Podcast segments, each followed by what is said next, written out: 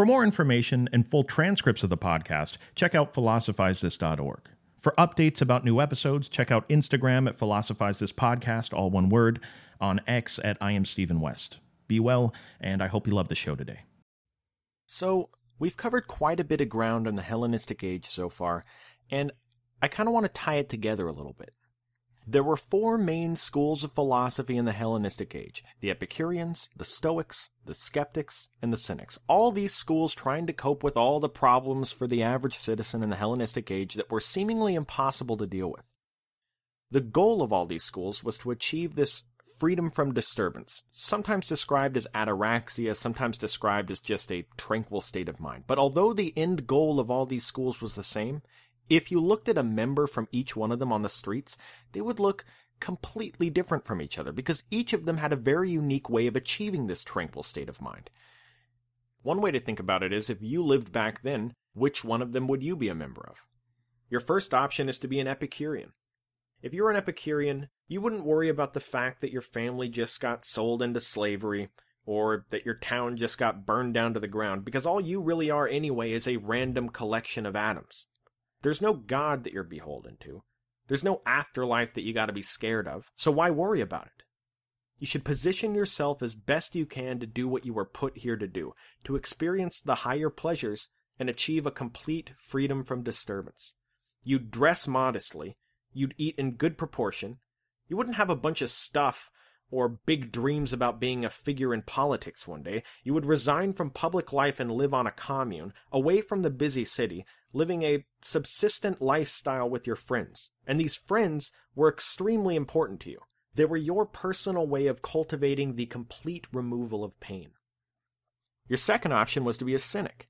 For the sake of keeping it simple, think of the extreme version. Think of Diogenes. You wouldn't worry about losing your house, or your job, or your status among society in the Hellenistic age, because if you're a cynic, who cares about all that stuff? They're all meaningless social conventions that have been imposed upon us as humans. Other people have somehow convinced themselves that there's something to worry about, but not you.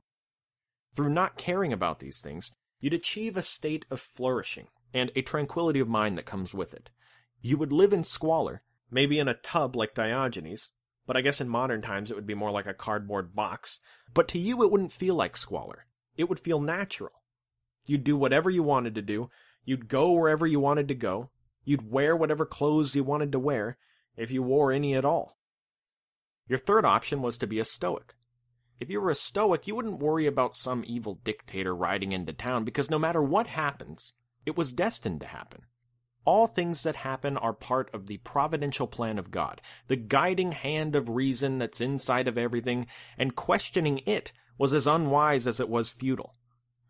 You were tied to the inevitability of fate like a dog was tied to a moving cart being pulled by a horse. How much are you going to whine about where you're going to go whether you like it or not?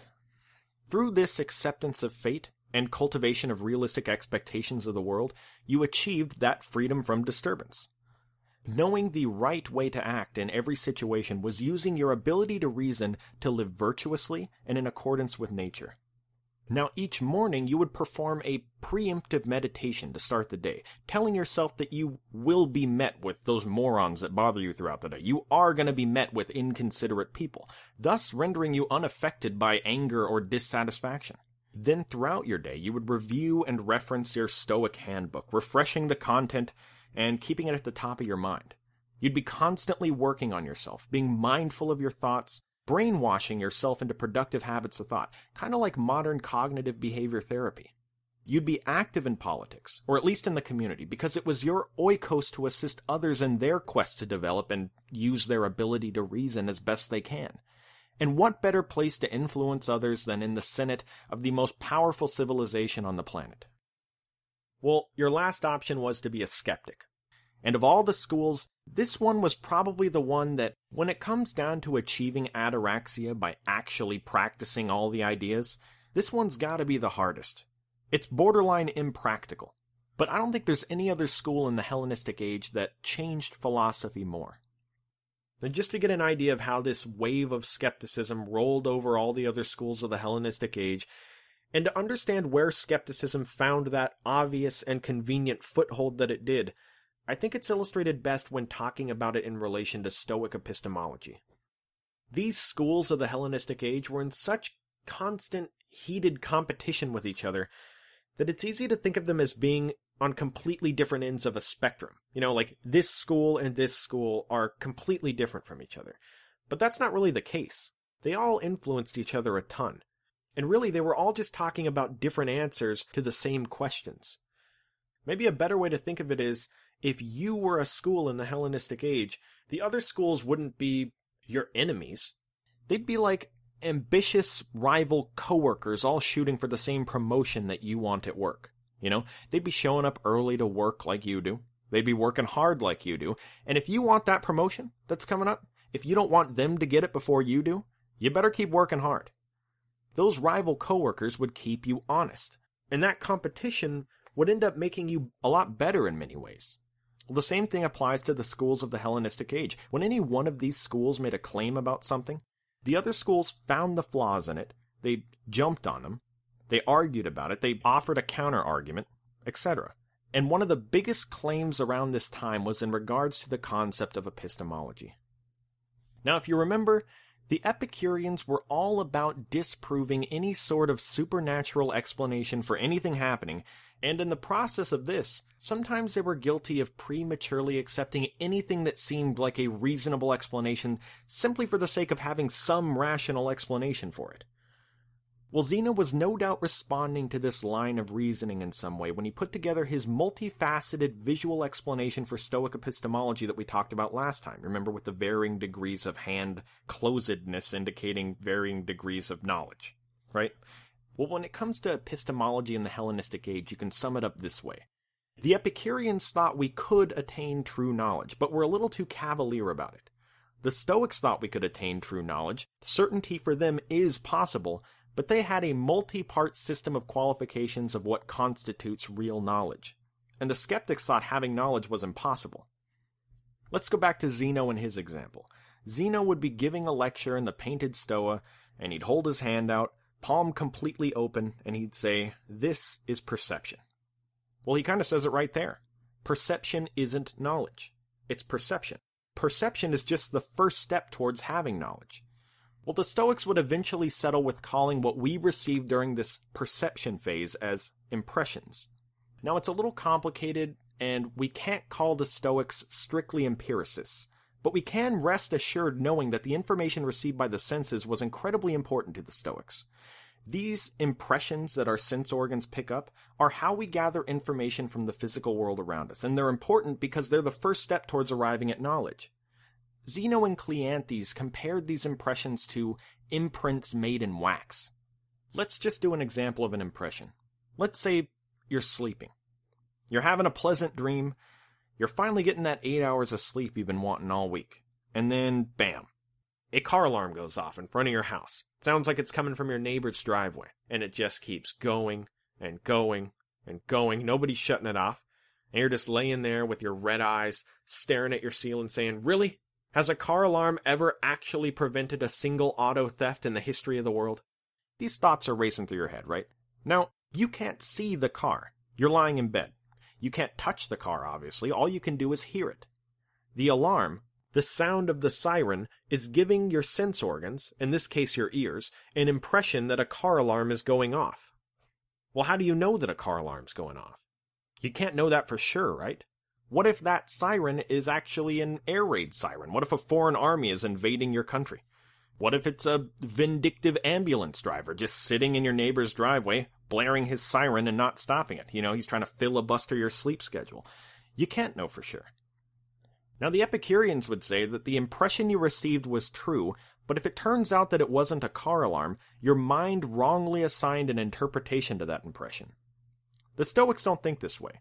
They think that some impressions are true and some impressions are false. The Stoics would say, yeah, it sure does sound like a car alarm is going off, but it's your decision to assent to that impression. I mean, you could easily go to your window and see that it is an ambulance driver sitting there. But on the other hand, you could go to your window, you could look at your neighbor's driveway, you could see the car's headlights flashing on and off and the noise clearly coming from that direction, and at that point, you could be pretty certain that it was a car alarm that woke you up. Well, this leads me to the second phase of Zeno's visual teaching example, the one where he takes his open palm extended in front of him and closes his fingers a little bit. I said last time it was like Zeno with arthritis.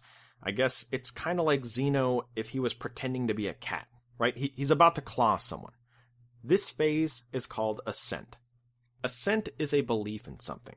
It's an agreement with something. You believe it was a car alarm that woke you up. It's certainly not a mere impression. I mean, it's not just hearing what sounds like a car alarm and assuming that it is one while you're still laying in bed.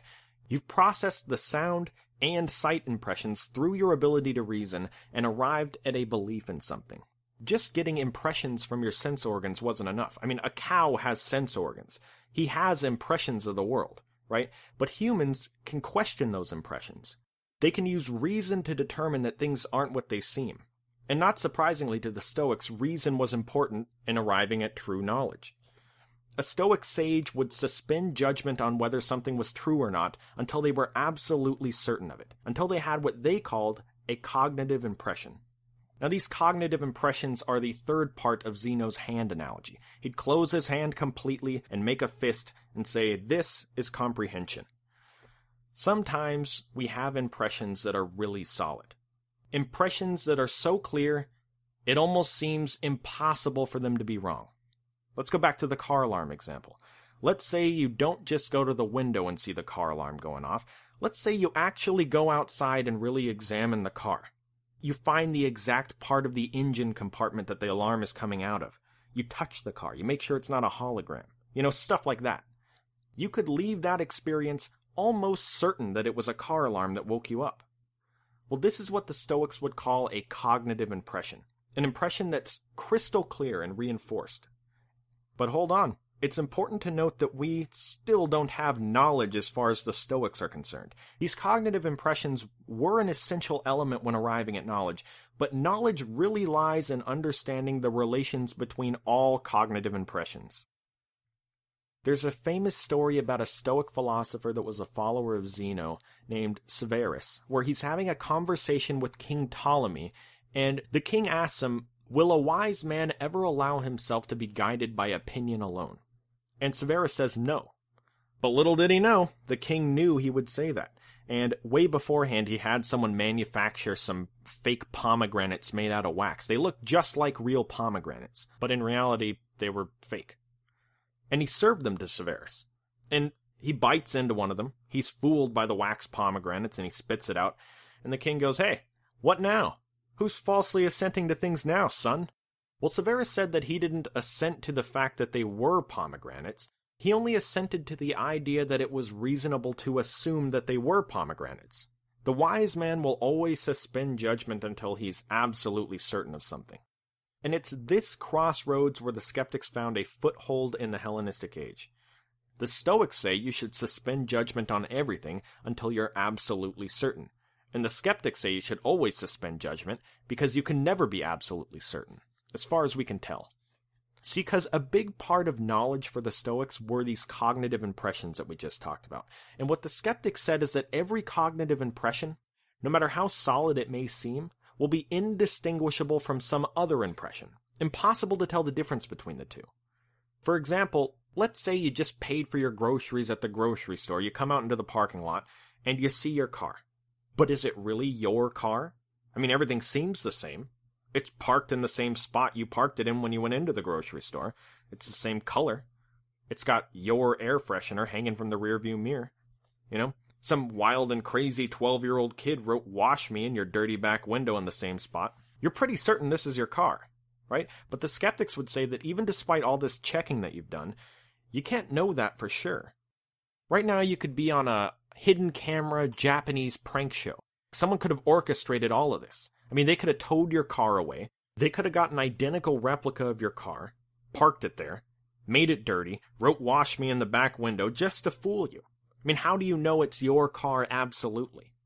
Can you? Well, the skeptics would say no. This uncertainty, no matter how ridiculous it may seem in a practical sense, is impossible to escape with anything, because everything has this plague of doubt attached to it. And how can we honestly say that we know something for certain if this doubt exists at any level? this is probably a good time to talk about the man who's widely considered to be the first skeptic in the history of the world, Pyrrho. Now, I'm starting to notice a pattern here. If you're a figurehead for a particular movement, if you're one of the founding fathers of something, and you live during a time where historical details are pretty scarce, you instantly inherit a sort of mystical, legendary status where stories are told about you exhibiting extreme behaviors that are in line with your particular movement. Pyrrho was really skeptical, apparently. He didn't believe in anything. There are stories of him getting surgery in 300 BC, and despite being completely awake during the surgery, no anesthesia, he was unaffected by it.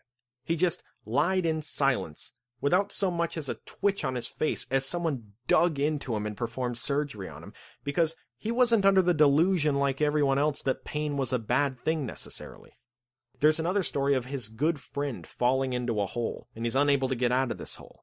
Pyrrho's going for a walk, he comes across him, he sees him in the hole, and he just leaves him there. And his friend wasn't even mad at him. I mean, he was impressed. He deeply respected his ability to be so skeptical about stuff. There's all kinds of stories. There's stories of Pyrrho walking around with complete skepticism of everything around him. He seems like an elderly woman sometimes. He'd just walk into people. He'd walk in front of oncoming wagons. Apparently, his friends would have to save him from the brink of walking into his death all the time. And despite all these stories, he lived to the very old age of 90. All these stories are obviously fiction, but they do illustrate an extreme version of Pyrrho's line of skeptical thinking. Now, it probably isn't a shock to you guys that Pyrrho didn't believe in writing things down either. So the only information we really have about him is from one of his lead disciples, Timon, and this next passage that I'm about to read actually comes from a later philosopher that's giving commentary on Timon. So there's kind of a game of telephone going on here. But anyway, quote Pyrrho declared that things are equally indifferent unmeasurable, and inarbitrable. For this reason, neither our sensations nor our opinions tell us truths or falsehoods. Therefore, for this reason, we should not put our trust in them one bit, but we should be unopinionated, uncommitted, and unwavering, saying concerning each individual thing that it no more is than is not, or it both is and is not, or it neither is nor is not. The outcome for those who actually adopt this attitude, says Timon, will first be speechlessness, and then freedom from disturbance. See, the skeptics were in heavy competition with all the other philosophical schools of the time that claimed to bring you a state of tranquility. And the skeptic's method of achieving it was through realizing that negative feelings come from negative judgments about things. But you don't know whether those things that you're making negative judgments about are actually bad. You certainly can't prove that they're absolutely bad. So how can you arrogantly assume that you know that they're bad? How do you know that pain is a bad thing necessarily? How do you know that losing your farm is going to be a bad thing in the long run? Pyrrho said that we should suspend judgment on everything until we know for certain that it is the truth, which we never can. Well, it was a new way of thinking. And many historians think that when Pyrrho was a soldier in the army of Alexander the Great when he was young, he traveled east and he was either heavily inspired by or he just outright stole the idea from what they called the naked philosophers of India. We talked on the Buddhism episode about this way of looking at the mind as being misleading, and that by conceding to the impulses of the mind, a lot of times it accomplishes the opposite of what you were intending. Now couple this with a few strands of skepticism that can be found in earlier pre-Socratic philosophers, and you get a pretty good idea of where Pyrrho was coming from when he developed his version of skepticism. There's several examples from the pre-Socratics that we've already discussed. I mean, Parmenides talked about how everyone thinks the world is moving around them, but in reality, nothing is moving. It's all part of one giant whole. Not to mention one of my favorite quotes ever, as said by Democritus, by convention sweet, by convention bitter, by convention hot, by convention cold, by convention color, but in reality, atoms and void. See, skepticism had been around for a while, but not as an attitude that you apply to everything. Not as a Hellenistic school designed to bring you freedom from disturbance, and that was the novelty of it. Look, that's another thing. Like the other schools that claimed to be heavily influenced by Socrates at the time, the skeptics could say they were too.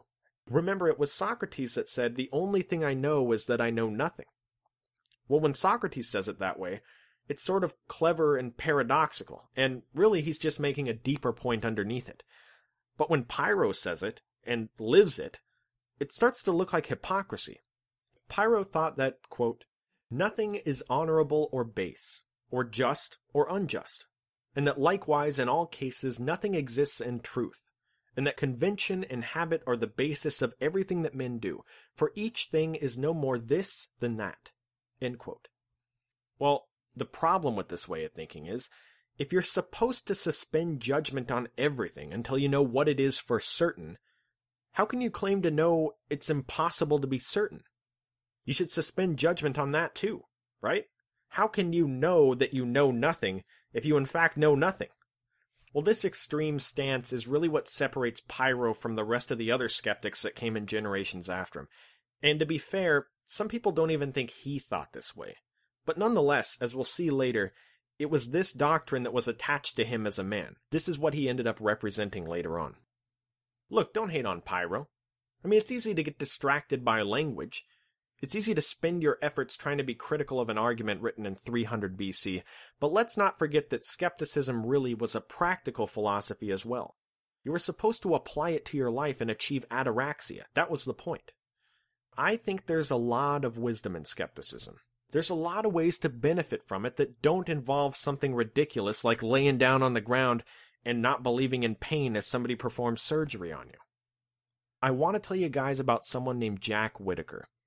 Jack was a small business owner from West Virginia who was pretty successful. He'd walk around in a black cowboy hat, a nice dress shirt, a black suit coat, you know. He probably had some kind of flashy bolo tie that tied the outfit together. He seemed to have a loving family. He had friends. He employed people at his business. He donated to charity. He paid his taxes. He had a lot of good things going for him. But then on December 25th, 2002, on Christmas morning, he rechecks his lottery ticket from the night before that he thinks he lost on and finds out that he just won the largest lottery jackpot in history at the time $319 million. Now, at first glance, this may seem like a dream come true. I'm pretty sure it's a common thing for people to think that the greatest thing that can ever happen to you is to win the lottery, let alone the largest lottery prize in the history of the world. And like most things that appear to be good on the surface, at first things were. He did a lot of great things with his money. He hired back a bunch of people he unfortunately had to lay off about a month before. He gave a couple local pastors millions of dollars so they could build themselves new churches. I mean, he cashed his novelty sized cardboard check and he started giving it out to people that were in need. But something I didn't know until just recently is that part of winning the lottery is forfeiting a certain temporary amount of privacy. It's actually in the lottery rules that if you win the major jackpot, you need to do press for the lottery office. You actually are required to stand there with the giant check on stage, have people take pictures of you and answer questions for reporters. You need to make yourself accessible to the press. Well, Jack won the biggest lottery jackpot in history. And after he was on TV and in the newspapers, he started getting letters from people. A lot of letters from people. This is a quote from an article by ABC News. Quote, there were so many letters that they wouldn't even deliver the mail. I mean, it was nothing for us to sit for 10 hours just opening envelopes, said Jill, who asked that her name be kept private. Jill says the foundation received all kinds of requests, such as people wanting new carpet, people wanting entertainment systems, people wanting Hummers, people wanting houses, just absolutely bizarre things. So this guy, Jack Whitaker, just starts getting hundreds of letters a day from people just asking him for stuff. I mean, when I was reading the story, I was picturing his house as being like Harry Potter's house in the first book, with the letters just coming through the fireplace and through the mail slot, flying all around the house. He got so many letters, he had to hire a full time staff of people to just open them for him. But he wasn't just opening them, he was responding to them. He was actually buying people stuff. He spent more than $50 million buying people stuff. And once everybody saw that he was giving stuff away to people that just sent him a letter, he became like that guy at the beach that gives a seagull a french fry, and then all the other seagulls and crows just start swarming him and surrounding him and stuff. He talks about how his life became here. Quote, Any place I would go, they would come up, he said. We went to a ball game, a basketball game, and we must have had 150 people come up to us, and they'd be going right back to asking for money. End quote. It wasn't long before Jack's life started going downhill really fast. One night when he was hanging out at a strip club, ironically, probably giving money to the people that need help the most, he was drugged and robbed of tens of thousands of dollars directly out of his car. Then a couple months later, he was arrested for drunk driving directly into a concrete median. He started getting into trouble with the law. People started randomly filing lawsuits against him. His wife left him. His family grew distant from him. He gave his granddaughter pillowcases full of money, and she became addicted to Oxycontin, fell in with the wrong crowd, and eventually, tragically, overdosed and died very young. After it was all said and done, Jack said he wished that he had never won the lottery. He wishes he had just torn the ticket up when he realized that he won. He said that winning the lottery was the worst thing that ever happened to him. Well, just as philosophers make judgments about what the criteria of having true knowledge is, or about what the universe is made of, just as someone in the Hellenistic age might make judgments about whether losing their home was a bad thing or being sold into slavery was a bad thing, in modern times, we make judgments about things in our everyday lives. I think you'd be hard pressed to find someone that thinks that winning the biggest lottery jackpot in the history of the world was a bad thing for somebody. But this story is not unique, people. Most lottery winners say that a couple years after winning the lottery, they're no more happy than they were before they won the money. And many of those people say that they're less happy. But why? Well, I think it comes down to a couple things. I once heard a very wise man say that if he could wish one thing upon his worst enemy, it would be that he was forced to get whatever he wanted whenever he wanted it. Now that sounds crazy on the surface, right? Well, suspend judgment like Pyrrho for a second. If you had to make an argument on the other side of the spectrum, if you had to argue why it would be a terrible thing, what would you say? Well, this is another great example of something that seems like everyone's dream come true, and it is in the short term, but think about it after a year or so. I mean, if that was a curse that a witch cast upon you that you couldn't lift, your life would become terrible. I mean, think about it. So much of the satisfaction we get out of life comes from the struggle. It comes from wanting something really, really badly, but you can't have it, and then you work really hard and you get it, and then you feel great. Maybe there's a car that you really want, but you can't afford it.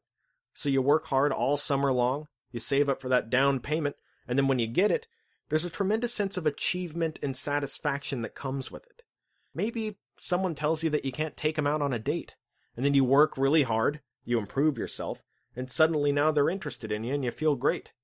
Maybe there's just a, a scarcity of something that you want, like a rare collectible.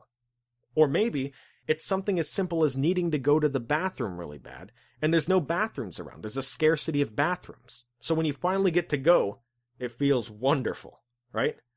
If every time you ever wanted something, even for a split second, it just appeared in front of you, think of all the great feelings you'd miss out on over the course of your life. Absolutely everything would lose its value to you, because it would just appear when you wanted it. You'd never feel a sense of achievement ever again in your life. That sounds like a great thing to wish upon your worst enemy. Well, Pyrrho would have agreed with it. Pyrrho would have been a big fan of the saying, if it sounds too good to be true, it probably is. There are real overtones of skepticism in there. How can we know what is good in reality? How can we know we aren't just falsely attributing good to something that we think seems like it should be good? Take the last example. You spend eight hours a day working so you can get what you want. And you don't like working. So why wouldn't it be wonderful to just get what you want without any of the work? It's all the good and none of the bad, right? Well, skepticism applied in this practical context is similar to skepticism applied to questions in metaphysics or epistemology. The ground looks flat, so the earth must be flat. We'll take a few steps back, look at it in a more far-sighted way, and you see that that's not the case. Pyrrho said, quote, Things are never one way or another impossible to measure or judge. Our perceptions or beliefs render neither truth nor falsehood. So we should remain without belief, inclining neither this way or that, so we avoid making any assertions and achieve ataraxia. This wisdom from Pyrrho could have saved me so many negative feelings throughout my life if I just applied it well. Many years ago, I remember being 16 years old and really wanting a job. I wanted any job. I was desperate. There's a giant road by where I lived at the time. It's like 10 miles long, and every store in the area is along this road. I remember walking for hours, just miles up this road, stopping and filling out an application at every single store. I seriously must have filled out a hundred applications. There was nothing I wanted more than a job. I remember a grocery store called me in for an interview and I was really excited. And I went in for the interview and I sat down at the table and the lady just instantly loved me. You know, I was making her laugh. I was answering all the questions perfectly that she had. If Hollywood was making a scene for a movie where they were trying to depict a perfect job interview, and they took this scene out of my life in this job interview, the director would have thrown it out and said, "No, it's it's too perfect to be realistic. Nobody's going to believe that that actually happened." No, it happened. And at the very end of the interview, she looked down at her paper and said, "We already hired somebody for this yesterday." Hey, but don't worry. If anybody quits in the next several weeks, I'm going to keep your application in my desk and we're going to hire you. I promise. And I walked out of that grocery store and I thought the world had just ended. I remember being miserable for a week and a half. A week and a half of my life that I will never get back. I sat there and moped about the fact that I was never going to get a job, that even if I got a job, it was never going to be as good as the grocery store job that I almost got. And then all of that ended when a week and a half later, some other grocery store asked me for an interview. They hired me, and it was bagging groceries at that grocery store that I met my future wife. Was not getting hired at that first interview a bad thing? No. I should have suspended judgment about it until I was certain. I should have accepted my own ignorance, like Socrates did. I should have admitted that I knew nothing. You know, things that seem bad are not always bad. Plus, even if it is bad, adversity is what prepares you to navigate the future hurdles in your life. Your level of success is not determined by whether there are hurdles in your way, but by how well you can jump over those hurdles. If something bad happens to you and you approach it head on, you deal with it, you grow from it, you become stronger and come out the other side a better person, was that bad thing that happened to you still a bad thing? Pyrrho said to suspend all judgments, because by suspending all of them, you suspend the negative ones, and by suspending them, you're impervious to them. Think of all the ways this applies to you. Let's say you got fired from your job. Yeah, that seems bad. But in six months, you might find a job that's twice as fulfilling and pays twice as much as your last job. Let's say your spouse leaves you. Let's say your girlfriend or boyfriend leaves you. Yeah, that seems bad, but you might meet the love of your life the next day. Let's say you contract some terrible illness. Yeah, that seems terrible. But what if that illness made you exercise more, it made you think positively, it built your confidence in yourself, and it made you appreciate every second of life after you beat it? Was that illness a bad thing? Maybe we should take a page out of the skeptic's book and suspend judgment on things for a while. Alright, I'll get off my soapbox. Many of the things that made skepticism so important to Hellenistic philosophy lied in the abolition of any potential monopoly that may have formed at the time. See, Pyrrho died in 270 BC, but he passed the torch to future philosophers who carried on and improved skepticism. The word skepticism comes from the Greek word skeptikos, which meant inquiring or searching.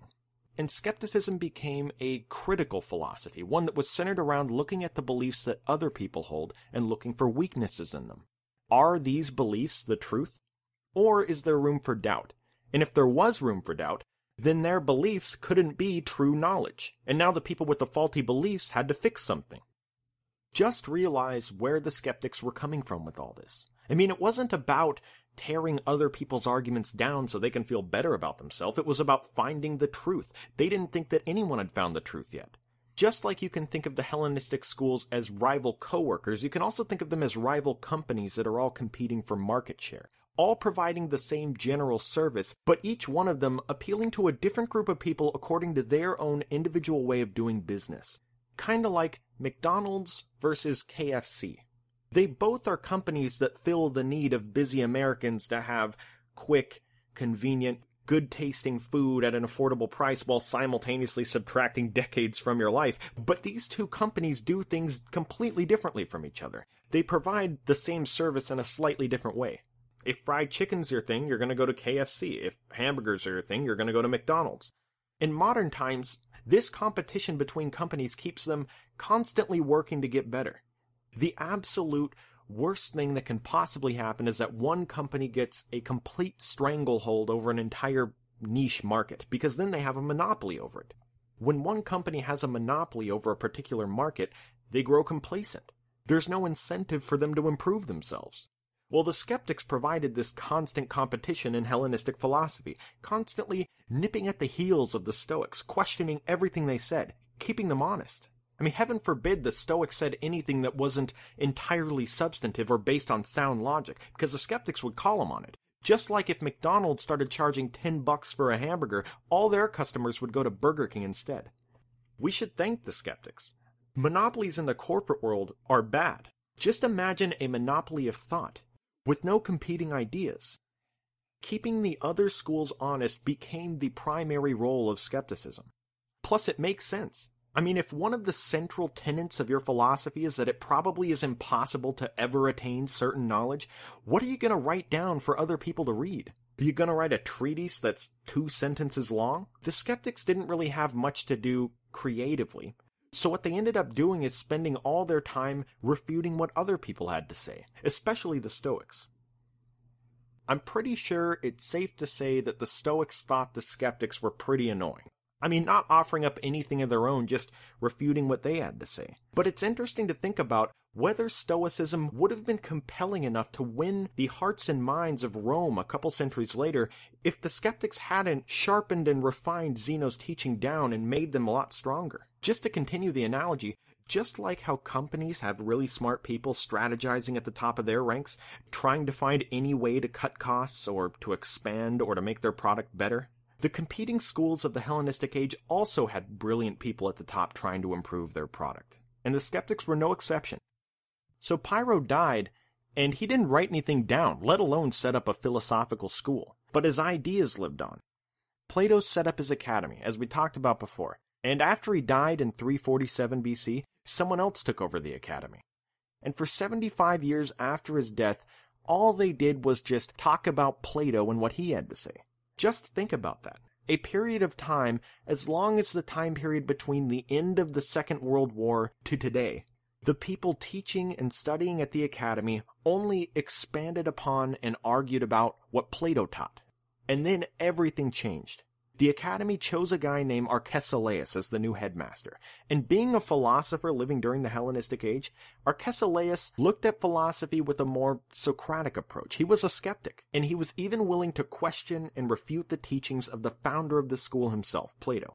This change of power into the hands of the skeptics marks a period in the Academy that historians call the Skeptical Academy. Arcesilaus spent most of his life and time as headmaster of the academy refuting Stoic epistemology. We actually talked about some of his arguments earlier, and he attacked it right at its roots. The Stoics said that certain knowledge was possible and that it relied heavily on what they called cognitive impressions. Impressions that were so crystal clear that they were self-evident. Well, Arcesilaus attacked the idea that impressions can be self-evident at all. He said, quote, no impression arising from something true is such that an impression arising from something false could not also be just like it. And what he was touching on is the same idea we talked about in the pomegranate story earlier, or in the example where you're coming out of the grocery store and you see your car. How do you know that that's your car? There isn't anything that you can possibly perceive that can't be hallucinated or have a fake replica made of it, or something that would make you think that the impression was self evident, but it actually wasn't. Now, Arcesilaus argued, if this is the case, how could you ever be sure enough about anything to deem it self-evident? When you constantly attack the views of others, you should expect to get your fair share of attacks back at what you think. One attack that Arcesilaus had to deal with during his time as the head of the Academy was the obvious inconsistency that we talked about earlier in pyroskepticism. How can you know for certain that nothing is knowable for certain? I mean, that's a contradictory statement. Plus, if you were going to apply skepticism in a practical way, if you're going to try to apply it in everyday life, how do you do that while having the super extreme view that you should suspend judgment on everything? I mean, it seems like that wouldn't bring freedom from disturbance. You'd really just be confused all the time about stuff, not sure what to do about anything. Well, Arcesilaus responded to this by saying that an ideal skeptic would suspend judgment on knowing anything for certain, but realize that there are things that definitely seem to be the case and live in accordance with them.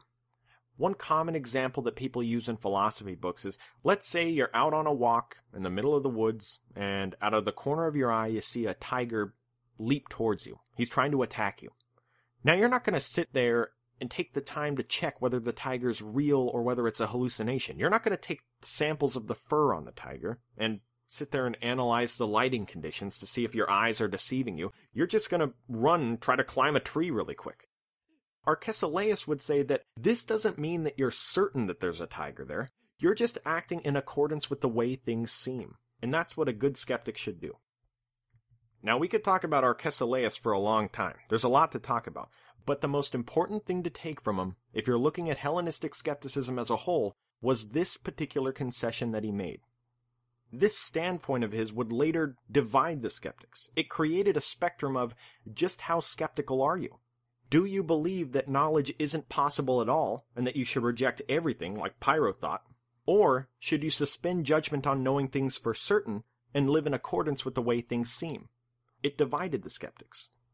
The next big headmaster of the academy after Arcesilaus was Carneades.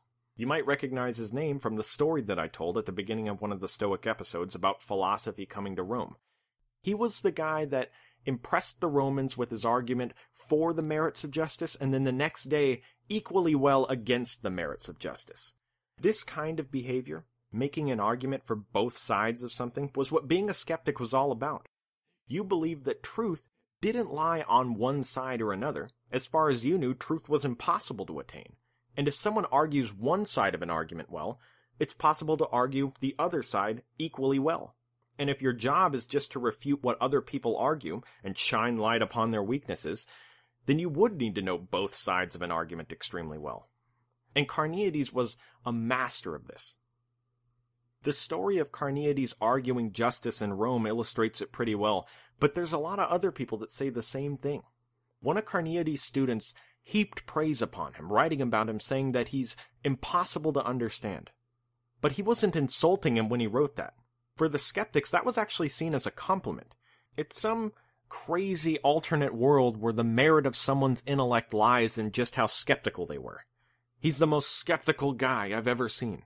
You gotta respect that. It's crazy. I mean, the first time I read that, I just started laughing. From an outsider's perspective, it seems pretty arbitrary to determine that you are more skeptical than I can ever dream of being. I respect you, my friend.